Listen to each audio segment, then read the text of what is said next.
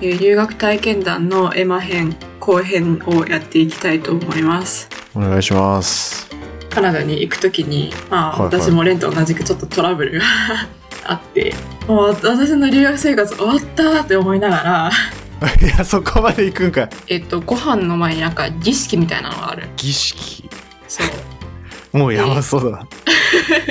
あとなんかグラノーラグラノーラ作ったことあるないよね普通の生活してたらね、ないよ。ないよ。グラノーラって作るもんそうグラな。ノーラってねなんかうわーって言いながら あの水の中入ってえな なんでそんな作でるそのれいやもうわかんないだって音姫してても結局聞こえるしねはい、こんにちは。こんにちは最近どうすか最近ねうん。まあまあ、まあまうん、最近英語の勉強をまたし始めたんだけど、あ。はいはい。今までオンライン英会話で、まあ、結構月に高いお金払ってやってたんだけど、なんかそれバカらしくなってきて、 だから、自分で、あの、掲示板みたいなところで、私はこういう人で、今、英語を喋る練習したいんです、みたいな。で、えー、会話。のパートナーになってくれる人いませんかみたいな風に書き込んだら、10人ぐらいから連絡来て、うん今。ね、8カ国ぐらいの人と、1日30分ぐらい英語で喋ってる。 8カ国すごいね。そう、結構楽しい。で、そのうちの3人ぐらいとはもう何回も話してて、うーん。じゃあもう友達みたいな感じになるんだ。まあそうだね。まあそ、そんなに今めっちゃ仲いいわけじゃないけど、うん。まあ無料だし、で、英語レベルも同じぐらいの人だかうら、ーん。全。然会話の練習にはなるし、すご。だからなんかその、必ずしもネイティブである必要はないなって思ったんだよね。相手 まあが。確かに、うん。ある程度、同じぐらいのレベルだったら練習にはなるもんね。うん。へえ、ですごいな。私、オンライン英会話だったら、毎回、講師の人を変えてたわけよ。自分の、あの、好きな時間にやりたいから、で、その時に空いてる人を適当に予約してたから、個人的な知り合いになるような感じじゃないよね。だから毎回自己紹介して、で、あじゃあ、今今回のレッスンしましょうかみたいな。な感じで、そんなにはいは仲良くはなかったんだけど、やっぱ同じ人と何回も話してたら、すごいね、こう、だんだん仲良くなってくる感じもあるし、い。へえ。楽しい。なんいいかね。で、それは各国の今の状況とか聞けて、うんうん。うん、なんかメキシコ人と喋って、メキシコ料理の話したりとか、うん。インドネシア人と話して、インドネシアの教育のこと聞いたりとか、ええ、すご。 そう、楽しい。今日はね、ブラジル人の女の人と喋ってた。すげえな、それう。ん。もうあれだよ。それで、番組やったらいいよ。 出てくれないと思うけど。 出てくんないかなわかんない。おしゃべりだったらいいんじゃないうん。あ、そうだね。おしゃべりだったらね。うん。うん。まあそういう英語の勉強方法もあるので、皆さんよければうーん試してみてください。なるほど。安上がりでね楽しくていいと思いますよ。いいね。うん。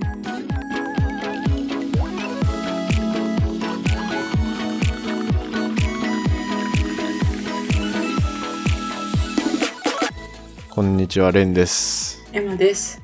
サイエントークはおしゃべり研究者と普通の OL が世の中の気になることについて語るポッドキャスト番組です。はい。えーと、じゃあ今回は、えー留学体験談のエマ編、後編をやっていきたいと思います。うん。はい。で、あの、50回で質問を募集した時に AK さんから私の留学の話を聞きたいっていうコメントをいただいてて、で、それはいはにい回答する形で話せたらなと思っています。お願いします。で、えっ、と、私がしてた留学は、まあ、レンの留学とはまたタイプが違って、うん。交換留学ですね。うんうん。私の所属してた大学と、あっちのカナダの大学が、まあなんか提携してて、で、うんうん。えっ、と、学費は私の日本の大学に払いながら、あっちに授業を受けに行くみたいな感じで、1年間ぐらい行ってました。うーんで、学部生の3回生の時に行ってた。 3回生から4回生。そうだね、多分。うん。で、留年した。あ、そっかそっか、1年分だからね。うん。だから3回生になって戻ってきた感じ。うーん。時は進まず。うん。え、それはす、その時に行こうって思った理由って何なのうんとね、まあなんか、大学入ったらカナダに留学したいなとは思ってて、なんかどっかで話した気がするけど、その中学生の時にカナダにホームステイ行って、カナダいいなって思ったから、大学になったら、まあカナダに長期間行こうとは思ってて、うん。だから、私の場合は結構、レンとは違って、準備期間は長かったから。ああ、もう行こうっていう気持ちを持って何年か勉強してみたいな。何年かっていうか、まあ普通に大学入った頃からちょっと準備してて、うーん。結構ね、交換留学が始まるかなり1年ぐらい前までにこう申請とかしなきゃいけなかったから、ああ、そっかそっか。そういう書類の申請をまずやってたかな。だから本当に1回生ぐらいの時から申請して、で、まあなんかトーフル受けたりとか、成績書準備したりとか、推薦状とか、へーなんか行きたい理由書いた書類とかを作ってて、うんうん。なんか合格したから、うんまあ、そこで、うん、1年前くらいかな、に決まっていくっていうことが。そこから本格的に英語の準備したりとかしてたね。え、合格って言った今。合格。え、それはなんか試験的なやつがあったってこと試験というか、選抜される感じかな。まず大学の方で、うんあ、日本の大学の方で選抜があって、そこが OK だったら、その後、あっちの大学にアプリケーションして、で、うーん OK もらったら正式に決まるみたいな感じだった気がする。あーあ、英語の試験ってことだよね。あ、英語の、あ、でも試験は受けないよ。本当に書類で行きたいですっていうだけ。ああ、なるほど。専攻みたいな感じ。で、その時はいの、うん、あの、最低限の英語力があるよっていうのを証明するためにトーフルは受けてた。はいはいああ、なるほどね。うん。で、1年前ぐらいに決まって、で、それからはオンライン英会話を毎日やって、ええー、すごい。毎日か。うん。そう、毎日30分ぐらいやって、で、国際交流サークルとかにも顔出して、英語を喋る練習できるような友達作ったりとか、うん、あと。は、すでにその、私が行く予定だったカナダの大学に交換留学してきた先輩と仲良くなったりとか、ああ、なるほど。うん。で、その、あの、私が行った大学、マギル大学って言うんだけど、マギル大学からの交換留学生とかもいたから、そういう人たちと、ああなー、んそかっコかネそ作ってったか。。知らないうんどんな大学なのとか聞けるってことね。そうそうそうそう。で、なんへーか、住む場所どうしたらいいかなとか、うんうんうん。まあ、そういう。それめっちゃいいね。うん。いろそれいろは情報ねが手にすごい入良るか。った。うん。で、うん。あとは、奨学金を申請したりとかもしてたね。ああ、奨学金ね。やっうぱん生活費とかどうやって確保するかとかなるよね。そう。結構ね、だからそういう情報とかって、先輩とか、マギル大学から来た人とかに教えてもらったりして、うーん。だから、うん、結構探せば、留学の奨学金ってあるから、うんうん。まあもし留学したいと思ってる人は探したらいいんじゃないかなって思います。私でねなるほど、月15万で、それぐらいもらった。ええめっちゃもらえるね。うん。すごい結構あるのとないのと全然違うから。ああ。え、家は寮だったの家は、大学の寮じゃなくて、個人でうん探した寮みたいな感じかな。ああ、シェアハウスみたいな。シェアハウスではないけど、もう本当にただのアパートだけど、基本的に大学生が住んでるみたいな。ええうん。あ、そっかそっか。じゃうあ、んそこの家賃とかは、そんなに、普通ぐらいってか、感じか。どうやっけ結構高かった気がする。もう普通に月10万くらいしてた気がするな。ああ、結構高いね。うん。ただ、あの、私はレンと違って、日本にいる間に家探さなかったから、あっちで探したの。え じゃあ、最初どうしたの行った後。行っえ、た直後。最初は、ユースホステルに泊まってた。で、あのあーなるほどまあ、前のエピソードの時も言ったけど、私、うん向こうに行ってから、大学生活始まるまで2週間ぐらいやったから、その間に全部やろうと思ってて、何にもしてなくて。えー、すごい。それめっちゃ攻めてるね。 家見つからねえだったよ。やばい。うんでも実際結構見つかんなくって、1週間ぐらいかかって、で、うんあと1週間ってなって結構焦ってたけどね。 焦るよな、それ。そえじゃあそれ決まった後にうん、日本かう。らうん物を送ったり、全部持っあ、そうだね。てきうてん。なんたか、うん必要最低限だけ持って行ってて、で、決まった後に、あの、親から送ってもらえるように、日本でもう段ボールはパッキングしてて、おー、なるほどた。ら送ってみたいな感じだった気がするな。えー、攻めてるな。なんか、私一人で探せないなって思ってて、で、うんその、日本で出会ったその紛れ大学の学生の人が、ちょうど私と同じタイミングでカナダに来るって言ってたから、で、その子、うん日本語も喋れるし、英語も喋れるみたいな感じだから、その子と一緒に部屋を探したって感じ。おー、それはめっちゃ助かるやつだね。そう、めっちゃ助かる。え、その、うん。普通に不動産屋さんみたいのがあるってことだ。いやーでもレンと同じような感じで掲示板とかで探す感じかな。あ、ネットでって感じ。うん、うん。うーん。で、なんかメールとかして、見に行っていいですかうんっていうのを何個か繰り返して、うん、で、その大学からの遠さとか、うん、家の雰囲気とか、そういうのでいろいろ探して、で、結局、シェアハウスではなくって、まあ、ただのアパートに住むことになった。なるほど。うん。シェアハウスも後から考えたら良さそうだったなって思うけどね。やっぱり、ルームメイトとめっちゃ仲良くなれるから。 うん。そうだね。一年結構長いけどね。いや、そうなんだよね。で、その時さ、他人と住むっていう経験をしたことがなかったから、 もしう、ん変な人に当たって嫌だったら嫌だなって思って、でそこでちょっとそうだね突きっちゃって、普通の一人のアパートに住むことになったけど、まうあんでも、後から考えたらシェアハウスにしとけばよかったなって思ってる。あそっか。もう強制的に、なんか、日常のコミュニケーションするみたいなね。そうそうそうそう。生まれるもんな。うん。やっぱり、人とのつながりって大事だからね。いやー、そうだよな。うん。そう。で、えっとね、ちょっともう留学した後の話になっちゃったけど、今の話。あの、留学に行くとき、うん。えっと、日本からカナダに行くときに、まあ、私もレンと同じくちょっとトラブルが あって、はいはなんか、2個あるんだけど、い。うん。一つは、えっと、ビザのトラブルがあって、っていうのも、うん私、あの、その場所に、モントリオールって言うんだけど、モントリオール行くために、成田から一回ニューヨークに行って、で、そこで乗り換えて、モントリオールに行くっていう感じだったのね。うーん、そうなん、ニューヨーク経由なんだ。へえ。そうそうそうそう。で、もちろんカナダのビザ取ってたんだけど、なんかニューヨークで乗り換えするためだけでも、入国用のビザみたいなのが必要だったらしくて、私それ知らなくて、ええ ちゃんと確認してなくって、で、それで成田着いてから必要ですよって言われて、え、でも私ないですけど、みたいな。で、マそれジやばいよ、みたいな。 どうしようってなって。うん。で、でもそれなきゃ飛行機乗れないからどうしようかなって思って、 で、その、その人に聞いたら、まあ、うん今、急ぎでインターネットで取れるかもしれないって言われて、で、え取れえたっていう。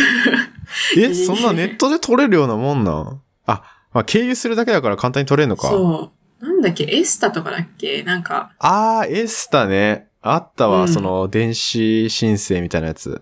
そうそうそうそうそう。アメリカ用の、うんなんかアンケートみたいなの答えるやつだよね。ああ、覚えてない。多う分。ん。なんか正式な手続きは、まあうんちゃんと本当にもっと事前に行うべきで、もしかしたら紙とかも必要なのかなわからないけど。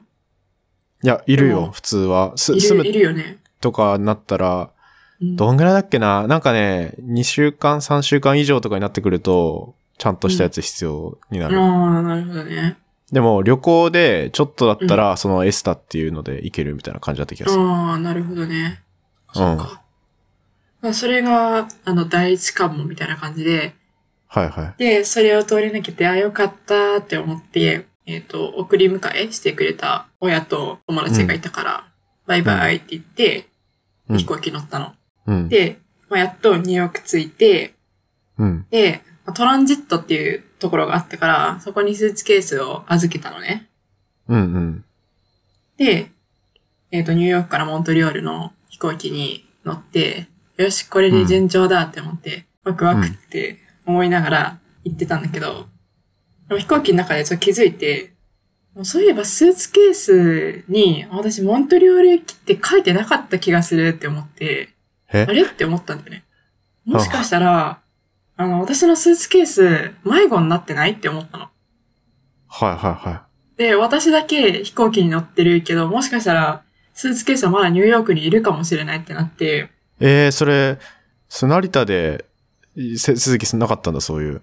うん、ちょっとその時は分かんなくて、うんでも、ちゃんと書いてないって思い込んでたのね、その時。はいはいはでい。 それやばいじとゃん思って、で、ニあュー ヨークってさ、すごいでっかい空港だったから、うん。本当に私が、えっ、と、移動するだけでもめちゃくちゃな距離があって、で、かつ、乗り換えの時間、乗り換えの間の時間もあんまりなかったから、うん、うん私ですらこんなに、こう、ギリギリで飛行機にたどり着いたのに、私のスーツケースがこの時間内に、あの、飛行機にたどり着いたわけないって思って、やばいって思った ね。で、 私はカナダに行くのに、ほんえっと、スーツケースは別の国にいて、で、そこにすべてパソコンとかも入ってるし、服とかも入ってるし、やばい、どうしようって思って、うん もう私の留学生活終わったーって思いながら、いや、そこまで行くんかい。あそう。ニューヨークからモントリオールまで何時間あったか覚えてないけど、なんかもう、本当に死にそうだった。 どうしうんようと思って。うん。で、まあ、とりあえずモントリオール着いて、うん結構、夜だったけども、もうほん本当に精神的に辛いなって思いながら、うん。片言の英語で、あの、スーツケース、ニューヨークに置いてきちゃったんですってめっちゃ言ったんだけど、うんなんか、えみたいな感じに言われて、もう最悪って思って、 で、一応ね、あの、スーツケースの、あの、取る場所あんじゃん。そこ見に行けなよって言われたから、行ったらコン普ベヤ通ーにみたあいっなた。。あ、普通にあったんだ。ああ、よかったね、それ。そ。う。そう、だから、なんかよくわかんないけど、どっかで多分、その、私がモントリオール行くっていう情報は提示してたんだと思え、だって、それ、成田、最初日本出発するときにさ、う。うん。乗り換えますみたいなのうで、んチケット取ってたらそういけるんじゃないうん、それで行けてたってことか。そう、それで生きてたってことだと思う。だなるほけどどね、私、本当に一人で海外に行ったの初めてだったし、乗り換えとあそうかかも一人初めてだったからもう、なんかわけがわからなくって、もう絶対ニューヨークにあるって本当に思い込んでた から、 そこでも本当にすごいほっとして、もう泣きそうになった。怖いよね、そういう荷物。うんいや、でも実際あるからね、そういうのって。ちゃんと手うんいやあ続あきる時したとしても、あるそうう、んトランジットのところに置かれてしまうっていうのって結構何回か聞いたことあるから、それだわって思ってたんだよね。で、まあ、それが行く時のトラブル。うーん。で、一応無事に家というか、まあ、最初はホテルか。あ、たどり着けたね。でもなんか Wi-Fi とかもなかったから、私正直どうやって行ったのか覚えてない。え、 Wi-Fi とかモバイルデータとかなしでそのまま行ったから、スマホは持ってるけど、うん。どどうやって行ったのかは全然覚えてない。1年で Wi-Fi とかなしで、Wi-Fi じゃない、モバイルデータなしで生活してたから。マジでうん。えその海外の契約みたいなのしなかったんだ。あ、知らなかった。まあ、えー家にいたら Wi-Fi あるし、いいかなって思って。ああ、まあまあ、そっかそっか。そうそうそうそう。外は外にいると別きにいいやに連絡取れないみたいな。いやー、それめっちゃ怖いよな。俺も、それはね、怖くて契約というか、した わ。ああ、そっかそっか。いや、まあ、うんする方が賢いとは思う。なんかあった時のためにね。そうそうそう。で、まあ、それがその大学の授業始まる2週間前だったから、2週間で部屋探そうって思って、さっき言ったみたいに、うんまあ、1週間ぐらいかけて探して、で、うんアパートに住むことになって、で、残りの1週間は、何してたっけななんか結構銀行の口座開きに行ったりとかしてたかも。ああ、そういう手続き系ね。そう、手続き系が結構多かったかな。そっか、一年だったら口座いるよな、そりゃ。いる、送金してもらわなきゃいけなかったかな。うん。で、残りはまあ友達と遊んだり。なんか結構あそ一う人でブラブラしてたような気がする。うーん。なんかこの国にまだ私を知ってる人は誰もいないんだって思って、私は新しいって思いながら一人でウキウキショッピングとかしてた気がす る。この開放感わかるなんか。いや何のー、しまあがらわかみるもわかないるみたいな。うん。そうそういう感じで言ってた。うん。モントリオールは、どんな感じの街だったモントリオールはすごいね、インターナショナルの街で、もう、アジア人もいるし、白人もいるし、黒人もいるし、インド系の人もいるし、みたいな。う感じーで。ん。そっしたらかみんな英語はペ。ラペラ。あじゃあ結構うん、いろんな人いる感じだったんだ。そう。あとすごいなんかアーティスティックな街で、本当うにん週に1回アート展がそこら辺の道で開催されたり、ええー、いいね。毎回いろんなアートのイベントがあって、それがね、すごい楽しかったかな。なんかすごい街並みみたいな写真で見たことあるけど、おしゃれだよな。そう。オールドポートっていう、ちょっとヨーロッパの街並みがあるところがあって、うんうんそこはね、すっごい綺麗。石、石造りの道みたいな。なんか、ちょっと、中世っぽい感じの。そうそうそうそうそああ、いいね。う。でそういうのもあるし、まあ大学も近いから、まあ大学っぽい雰囲気の場所もあるし、うん。チャイナタウンとかもあって、うーん。あとはダウンタウンですごい都会っぽい場所もあって、だから、すごいね、いろんな場所が混在してるっていう感じ。だけど、すごい住みやすかった。うーんうん。楽しそあとフランス語圏だから、スーパーとかは、英語表記とフランス語表記両方ある感じだったね。う。あ、そうなんだ。フランス語なんだ。えー、で、そこから入学して、そう、入学して、なんか入学式みたいなの出て、普通に現地の学生と一緒に授業を受けてたね。ああ、クラスみたいな感じ。そう、クラスみたいな感じで、本当に、あの、日本の大学の大講義室みたいなのを座って、授業を受けたりとか、あとは科学実験みたいなのも取ったから、本当に学部生の科学実験みたいな感じで、なんうか、ーん。うん。1ヶ月に1個ぐらい、なんかトピックがあって、で、実験して、レポート書いて、みたいな感じだった。へえ。うん。で、えーっとうね、ん。まあ、留学のエピソードって多分私1年あるから、話したら止まらないから、とりあえずあの AK さんに聞いていただいた話 うん。はしようかなって思ってます。宗教のキャンプ。うん。うん。えっ、と、そう、宗教のキャンプ行った話が特に気になりました。あ、もう一回読んだ方がいいかな。AK さんのお便り読みます。はい。いつも楽しく聞いております。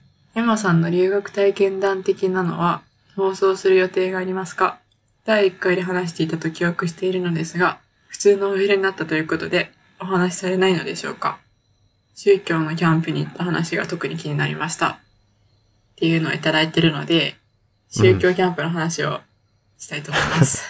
はい。はい。俺も気になるわ、これ。はい。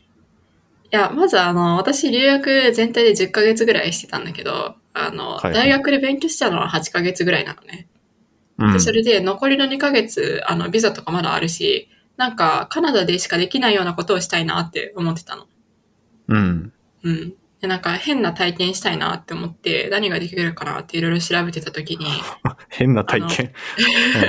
そう、ワークアウェイっていうプラットフォームがあって、はいはこれは、ただで旅人が食事と住む場所を提供してもらえる。その代わりに、ボランティアとして働くっていうのあがーベースになってるような、あの、マッチングサイトみたいな。い。なるほど。うん。あホストと旅人をマッチングするみたいな、あうの、んうんサービスなんだけど、で、ちゃんとなんか、あの、旅人もホストも、あの、本人確認とかがあって、うん、で、まあホストから旅人にコールを送ることもあれば、旅人からホストに行きたいですって連絡することもあるのね。うんうんで、なんか、いっぱいあって、ちょっとどうしようかなって思ったんだけど、選んだのが、えっ、とね、マニトバ州っていう、カナダの中央ぐらいにある、あうのん、州で、すごい田舎で白人ばっかのところだったんだけど、うん。うん。まあなんで選んだかは、レビューがすごい良かったのね。はいはうん。で、そこの紹介文みたいなところに、私たちはちょっと宗教をしてますみたいなことも書いてて、だから、それは分かった上で私も行こうって思ったのね。い。うんうんうん。で、やることとしては、なんか農家での作業とか、ご飯作ったりとか、そういうことしてくださいって書いてて、で、まあなんか自分が普段関わらないような、あのことしてる人たちだなって思って、だかうん。ら、そうだよな。そうはいは面白そうだし、マニトバって行ったことないし、まあ、うん行ってみるかって思って行ったのね。いえ、どれぐらいの期間それ。あ、でもね、なんか、初めは2週間ぐらい行こうと思ってたんだけど、途中でなんかついていけなくなって、結局1週間ぐらいでうん。去りましたね。 え、途中でやめたのあ、途中でやめた。うん、私ちょっとここ無理だなって思って。 やばそうだな。あ、まず、そう、朝6時起きなんね。うん。で、起きて、えっと、ご飯の前になんか儀式みたいなのがある。儀式 そう。でもうやばそうだな。なんか、椅子では、椅子があって、丸い椅子。うんで、外に、あの、円状になって並んでて、まあ10人から15人ぐらい。はいはいはい。で、そこでみんな座ってなんか、ダンスしたりとか、またなんか、ダンス。そう、なんか今日のお話みたいな感じで、お話があったりとかして、朝の会みたいな。そう。で、その後に、あの、みんなでご飯を食べて、で、ご飯の後は、あの、お昼まで働く、みたいな。 農業。まあ、あの、うん農業もあるし、鳥を、鶏飼ってて、なんか、鶏卵を取ったりとか、うーあん。とは、カモミールとかを植えてたね。だから、カモミール摘みに行って、カモミールのお茶作ったりとか、へえあ。となんかカフェを経営してて、そのお手伝いをしたりとあーか、そラのッピングしたり。団体が経営してるの。そうそうそうそうそう。はあいとなんかグラノーラ、グラノーラ作ったことあるないよね普通の生活。ね ないよ。ないよ。グラノーラって作るもんな。そう、グラノーラってね、なんか、初めはなんか柔らかい、なんか、何かなんだけど、 それをうん。オーブンに入れて焼いたら、あの、カリカリになる。あ、こんな、こうへーやって作るんだって思ったんだけど、グラノーラ作ったり、パイ作ったりとか。うんうん。あとは、なんか、私もちょっと、日本料理紹介したかったから、肉じゃがと豆ご飯とか作ったりしたな。ああ、それはいいね。そうそ文うそ化う。交流。まあ、そういう感じですごいね、なんか、あの、普段してないことできたのはすごい楽しかったよ。はいはい。うん。で、まあ、あの、そこ、宗教団体みたいな感じで、3家族が共同生活してるのね。だから、あ、家族なのそう、一応家族なの。あ、家族なんだ。はいはい。そうで、なんか15人から20人ぐらいいて、で結構いろんな世代がいたの。本当に、あの、8歳ぐらいの子とか、2歳の子とか、12歳、うん15歳の子とか、22歳ぐらいの人とか、あの、30代とか、50代とか、おじいちゃんとか、そういううんのうがんうんいる感じで、で、その中の4人ぐらいが、あ違う、私含めて5人ぐらいかなが、そのワークアウェイっていうサービスを通していきはたいいと。はいはい。あ、それ以外はじゃあみんな家族なんだ。3家族が。そうそうそう。なるほどね。で、で、自給自足をしてて、うん。で、普通のコミュニティとは、できる限りコンタクトをせずに生活するみたいな。ああ、もうやばそう、それも。だから食べ物は本当に自給自足で、あの、畑もあるし、牛とか鳥とかいるし、みたいな。うん。感じで、病院は基本的には行かない。えだからい、怪我とかしたら、うんあの、そこら辺の、あの、畑から取ってきた、あの、薬草を使ったジェルみたいなの塗ったりとか。 マジやば。あでも、あの、さすがになんか、めちゃくちゃ手術が必要なような場合は病院行くけど、そうういうのじゃないあ場合は病院は基本的に行かないし薬も飲まないって言ってたね、そういえば。ん。へえ。で、学校も行かずにホームスクーリングしてて、マジうん、学校行かないんだ、子供。そうう。ん。だからなんか独自の教育プログラムみたいなのがあって、うん。で、それで、私が住んでたとこ、その3家族が共同生活してたとこだけど、それ以外にも同じ宗教団体で共同生活してるあの家が何個かあるから、うんその人たちと、あの、毎日集まって、で、あの、そしたら子供が本当にもう10人以上いるから、うんで、そその子たちに、ホームスクールっていうことで、いろいろ教えてたね。うーん。うん。でね、でその1週間しかいなかったけど、なんかね、年一の大きな儀式みたいなのがたまたまあって、それに私も参加したんだよね。おう。でうんいいね。そその3家族かける本当に5ぐらいがバーって集まって、うん。ごちそう食べたりとか、普通におしゃべりしたりとか、なんかよくわかんないダンスしたりとか。うん ダンス好きだな。そうそうそうそう。で、最後に、あの、バプタイズ洗礼何って知ってるあの、洗礼えっとね、その宗教に入るって決めた時に、まあ、特にキリスト教とかなんだけど、あの、うん水に入れてさ、で出すみたいな。あ、お清めみたいな。うーん。何水に入れて出すってどういうことまあなんか赤ちゃんとかだったら、本当にその清い水みたいなのに一瞬入れて、であーパッて出して、はいそしたらもう、あ、出すってそういうことね。そうそうそう。その宗教に入ったっていう証みたいになる。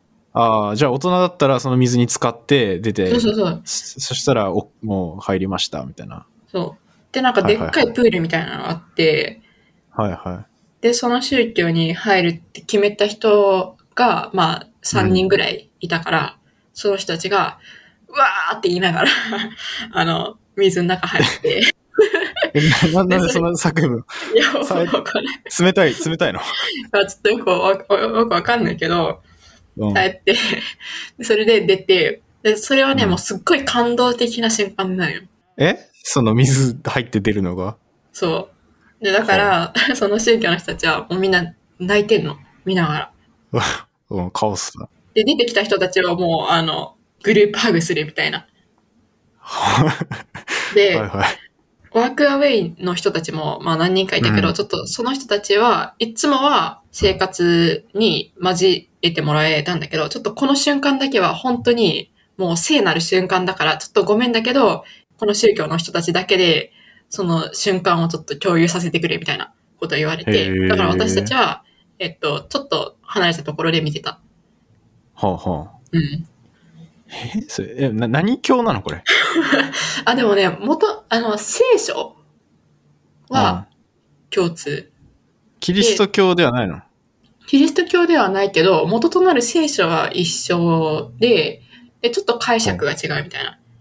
ああ、そういうやつね。なるほうど。ん。まあ、ただね、全然悪い人たちではないよ。普通にご飯もそうやって食べさせてくれるし、うんうん。え、でも1週間で終わったってことは何があきつかったのうーんと、いや、まずなんか、何言ってんのかよくわかんなくて、英語とかもそうなんだけど、 そもそもそう、そう、そもそもじゃん、それ。そうで、あの、生活スタイルが違いすぎるし、もうなんか、うん割と閉じたコミュニティだから、なんか馴染めなかったんだよね、あんまり。はあ、そういうことね。宗教関係ねえ。あ、そう だね。そ宗う教だね関係ねえじゃん。え、でもなんか宗教独特の雰囲気みたいなの多分あると思う。それに、ああ、な宗る教のほど、ね。私が入きったら馴染みにくいみたいななるほどうん。空気感が。空気感。うん。あと、個人の部屋がなくって、で、ほらなんか6時起きとかだったりして、ちょっとね、私なんか、あの、一人の時間とか、ぼーっとする時間とか欲しかったけど、そういうのがあんまなかった。うんうんうん。っていうのと、なんか Wi-Fi とかもね、ほとんどないから、あんまり外とのなんかコミュニケーションとかも取りづらかったし、休み時間とかもなんかそんなにいっぱいあるわけじゃなかったから、うん普通になんかちょっと大変だなって思って、うん。帰ろうって思って 帰った。 えそれ、オチですかもしかして、この話。あ、オチですね。これ。いや、 マジか。おった。じゃあ、あと実際に、その、うん留学行って、見て、なんか感じたこととか、変わったこととか、ありました。あーまあ、英語はさすがにちょっとは伸びたかな。まあ、ちょっとだけだけど、はそんなにめっちゃうまくはならなかったけど、ちょっと慣れたっていうのと、ただね、なんか価値観的なものはあんまり変わんなかったんだよね。なんか結構さ、うんみんな行ったら変わったみたいな言う人いるけど、多いと思うけど、うん私はそまあの人によるんじゃない。か。うん。えまあ人による気はするけどね。まあね、うん。まあ結構ね、一緒だなって思った。日本の生活と。だからそんなにうん価値観は変わらなかったんだけど、なんか一個変わった点があって、ちょこれん私だけなのか、そうじゃないのか知りたいんだけど、うん。私、美意識が下がった気がするんだよね。カナダ美行意っ識。てから。そう。なんあか、ーすうん。行く前は、すごいね、自分の外見とかにこだわってた。服とかも毎日うん。うん。 20分ぐらいかけてコーディネート考えて、こう靴とかうんももう全部含めてしっかり合うような感じで考えて、で、かつ、はいあはの、2週間ぐらいは同じコーディネートしないように、こう、毎回毎回すごい考えてて、い。うんうん。で、なんかネイルとかしたり、アクセサリーつけたり、化粧とかも頑張ってたんだけど、行く前はね。もうカナダ行って、なんでかわかんないんだけど、もういいやって思ったんだよね。いや、で、そんなに、ななんでそだこまでそ自分の外見にこうこだわらなくなったというか、 もう服も最近あんまり買わないし、ネイルとかもあんまりしない し、うんうん、なんか、それなんでなんだろなんでかって考えたときに、なんかまず初めに思ったのは、まあ、日本人よりも外かカナダ人の方が、う。うん、外見に対するこだわりがなかったりとか、おしゃれな人がいなかったからかなって初め思ったのね。うん。で、まあそれも一部あるけど、ただ、かといって日本に行った時に周囲がそこまでおしゃれだったかっていうと別にそうでもないなって思ったの。はんはんはん。で、自分で考えたんだけど、なんか見られるっていう意識がなくなったからかなって思って。なんか日本にいた時は、か。んそう、自分の立ち位置があって、コミュニティの中で。で、、だから、まあ普通におしゃれに見られたいとか、そういう気持ちがあった中で、で急にカナダに行って、で特にその人間関係とかも形成しない状態で行ったから、別に変な私見られても、誰も何にも思わないよね、みたいな感あー覚ながんちょかっとあったんよ。わかる確かにな、気にしてる人少ないような気もするな、その、ファッション的なやつとか、うん。別に何も思ってる人が、本当に思ってないのかわかんないけど、そういう会話はあんまりなさそうだなっていうのは確かいにある。や、でもおしゃれな人はいたよ。ただ、うん。なんだろうな、なんか、例えば、もう日本のどっこも知らない田舎に行ったら、別うにん。パジャマでコンビニ行こうが恥ずかしくないみたいな。ただ、うん。周りの人が住んでるかもしれない、あの、今の地域でパジャマで、あの、コンビニ行ったら誰かと会うかもしれないから恥ずかしいから、あの、うんうんしっかり服着るみたいな、そういう感覚だと思ってるんだけど、私は。だから、急に知らない人ばっかりいるところに行って、別におしゃれしなくてもいいや、みたいな。なるほどね。えでもさ、それが帰ってきてからもそのまま続いてるというか。そうそのままってことあ、いやまあでも、 でも結構おしゃれしてると思うけど、俺から見たら。なんか、だけどま、前の、ちょっと前はもっ変わったってことと、もっとすごいしてたの。でも、へー今は、まあ、それ、それなりになった。普通みたいな。そう、普通になった。そっかそっか、頑張りすぎてたみたいな。そう、前はなんかすごそうい異常に頑張ってた気がする。だからそれが、えこの頑張れなくなったのが、いいことなのか悪いことなのかよくわからないけど。まあ、まあ女子力が下がったとも言えるし。えいや、でも過剰にやってるんだったら別にやらない方がいいような気もするうよんうね。 そんこに労力をかけるとかお金もかかるし、みたいなね。うんうんうん。難しいね。そう。そっでか、それは変わっこたれがことね、なんだ。私の中で一番変わったことなんだけど。ええでなんか留も学、行って同じように変わった人いるのかなっていうのはすごい気になるな、なんか。気になるね。他にもいるのかな、そういう感じになる人。わかんない。どうなんだろう。なんか、あの、毛とかも前めっちゃ頑張って剃ってたけど、留学行ってからは別にやってもらうようになった。 大丈夫か あ最近脱毛とか言ってるしね。もういいやって。ああ、まあまあ、それはね、脱毛行ったらもういいやってなるわ、それは。だけそど、うそうそうそっか、俺自身は全然変わらんかったな、それ。うーあん。と、多分男子はわからないかもしれないけど、うん。乙姫って知ってるあ、トイレのそう。音鳴るやつだよね。そう。多分女子トイレにしかないよね、あれって。いや、なんか、たまにさ、男女兼用みたいな居酒屋とかにあるトイレとあー。かで見たこと ある。ああ、なるほどね。なんかうん乙姫とかも、私、カナダ行く前は必ず、あの、してたのね。ただ、いはいはカいはナダいで乙姫ってないから、うもうん普通に音聞こえる状態でしてたんだけど、それに慣れちゃって1年間。そ れ、その後はもう日本帰ってからも別に乙姫いいやって思 って、乙姫つけなくなった。 そう、変わったとこそういうところ。だからそれも、それも美意識が低くなったっていうことだと思ってるんだよ。自分であはあ、なるほどね。あんまりなるほどこう気にしなかった。ええでも、うんそっか、そんな変わるんか。いろいろ、やらなくていいことを、やらない方向に行くんかな。あ、私の場合は、ね。てかそっか、恥ずかしいっていう気持ちがやっぱちょっと薄れるみたいな、あるのか。なるほどね。うん面白いね。だって音姫してても結局聞こえるしね。 あ、そう、そそう、結局聞こえるからもう意味ないじゃんって思って。う。ああ、そうなんだ。それはまた別の話になるけど。はい。えはい。それ、それぐらいですね。私の留学の話は。ごめんなさい。最後変な話になっちゃって。ーいやいやいや、でもなんかそういう変化があるの面白いなっていううん。確感じはするな。 絶対、なんかに日本である日それ思い立たないでしょ。かにね。うん。うんうんあ、乙姫やめようみた いな。なる人、そうだからなるやかっぱな。り、ううんん、なんかある程度長期間うん別のところに住んで生活スタイルが変わらなきゃ、そういう習慣って変わんないと思うから、そういう機会が得られたっていうところで。確かにな、強制的に変わってる感じはするもんね。うんうんうんうん。うん。へえ、なるほどあな。あと思い出した。いや、これも、はいはあの、カットするかもしれないんだけど、うん。ななんかね、便秘がなくなった。私、カナダ行く前、めっちゃ便秘しがちだったんだけ ど、わかんないけあど、ーカナダで多分毎日パン食べてたからだと思う。なんかより食物繊維が多いパンを食べてたら、なんかすごい改善して、で、今日本でご飯をメインに食べてるけど、でもね、全然便秘とかない。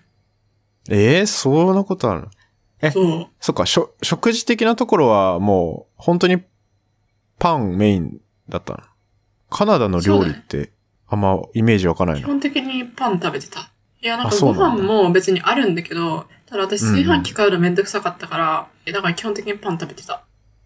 あ、そうなんだ。なるほどね。う全然カナダ料理って知らないな。カナダ料理で有名なのは、プーティーンっていう、プーティフーン。ライドポテトの上に、チーズとかグレービーソースとか、バーってかけた、もうデブビシみたいなのがある。ジャンキーだなそう、しかもめっちゃでっかくって、で、何回か食べたけど、なんかもう一回だけでもういいわってなる。 はい。じゃあ、こんな感じで、こんな感じですか。はい、ありがとうございます。ありがとうございます。いや、面白かったな。なかなか。うん。多分、俺のタイプの留学よりも、うん、その交換留学というか、まあ言ったら語学留学も同じパターンじゃん。だかどうなら、んだろうね。いろ語いろ学留学は興ま味たある交人換留学と違ったもんけどね。またちょっと違うんかな。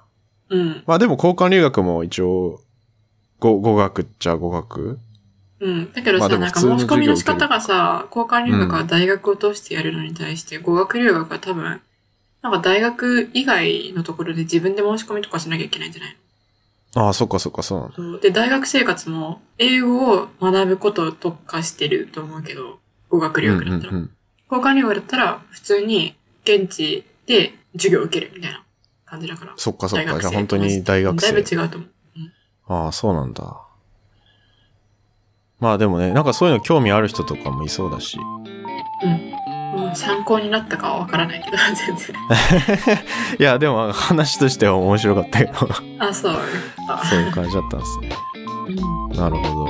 ありがとうございます。じゃあこちらこそありがとうございます。じゃあこんな感じこんなで、感じですかね。はい。今回もいかがだったでしょうかサイエントークは皆様からの感想や質問を募集しています。概要欄のお便りフォームや Twitter のハッシュタグ、サイエントークでつぶやいていただければ嬉しいです。それではまた次回お会いしましょう。バイバイ。バイバイ